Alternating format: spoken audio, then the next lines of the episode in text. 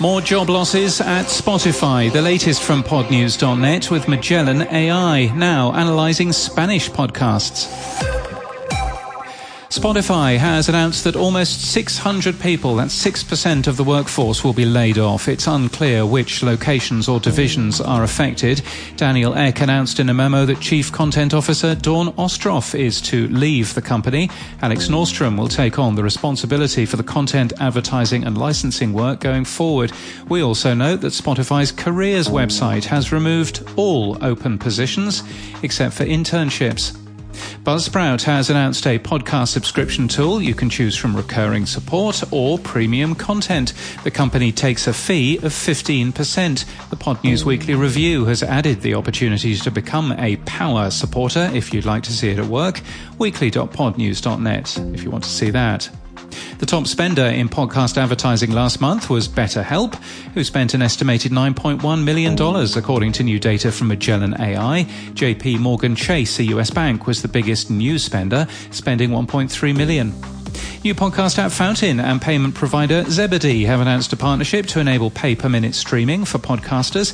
Podcasters can earn money as listeners pay what they want to listen to shows, and they can top up using Apple Pay, Google Pay, or a credit card, and support Pod News Daily that way too. Media company Global has published a report into news podcasting. It promises to explain why news podcasts are proving so popular, how they stack up against other news formats, and the best way to ensure success with a podcast ad campaign. Transom is wanting to feature one-off short passion projects. Producers will get a fee, distribution, and editorial support and retain the rights to their work. You've until February the 24th to apply. Larry Wilmore, a comedian and host of Black on the Air, is to host the 2020 2023 Podcast Academy Awards, and former New York Governor Andrew Cuomo has launched a podcast company. Quake Media will reportedly rely on Apple Podcast subscriptions for revenue, not advertising. And talking of which, thank you to Megan Ellingboe and to Kerry Donahue, who both became our latest personal supporters over the weekend. Our personal supporters mean we can be more independent in our coverage, and we're really grateful to you. If you'd like to join them, podnews.net slash Patreon.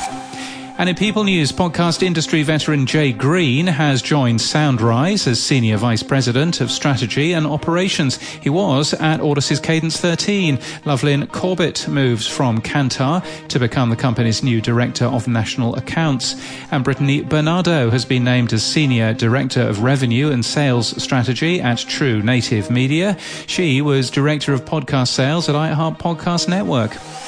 And in podcast news, a new show from the BBC, Has revealed what could be one of the country's biggest environmental crimes in history, dumping almost a million tonnes of waste, some now toxic, near a drinking water supply in Northern Ireland. It was produced by Smoke Trail Productions and launched yesterday. Where's the oddest place you've had an interview? Sauna Sessions, new today, features filmmaker, speaker, and curator Prince EA, joined by special guests in an infrared sauna to have long form conversations focused on the mind, body, and spirit. From a completely indie podcaster, Growing Joy with Plants has generated over 2 million downloads. Webby honoree features in the New York Times, Washington Post, and Refinery 29, and got a book deal with Macmillan.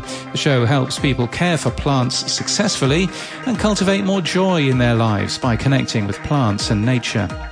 This podcast is sponsored by Magellan AI. Magellan AI has added support for analyzing Spanish language podcasts in the US and Mexico. The product is already monitoring more than 2,000 advertisers. You can get a demo yourself if you want. Magellan.ai slash Spanish is where to go.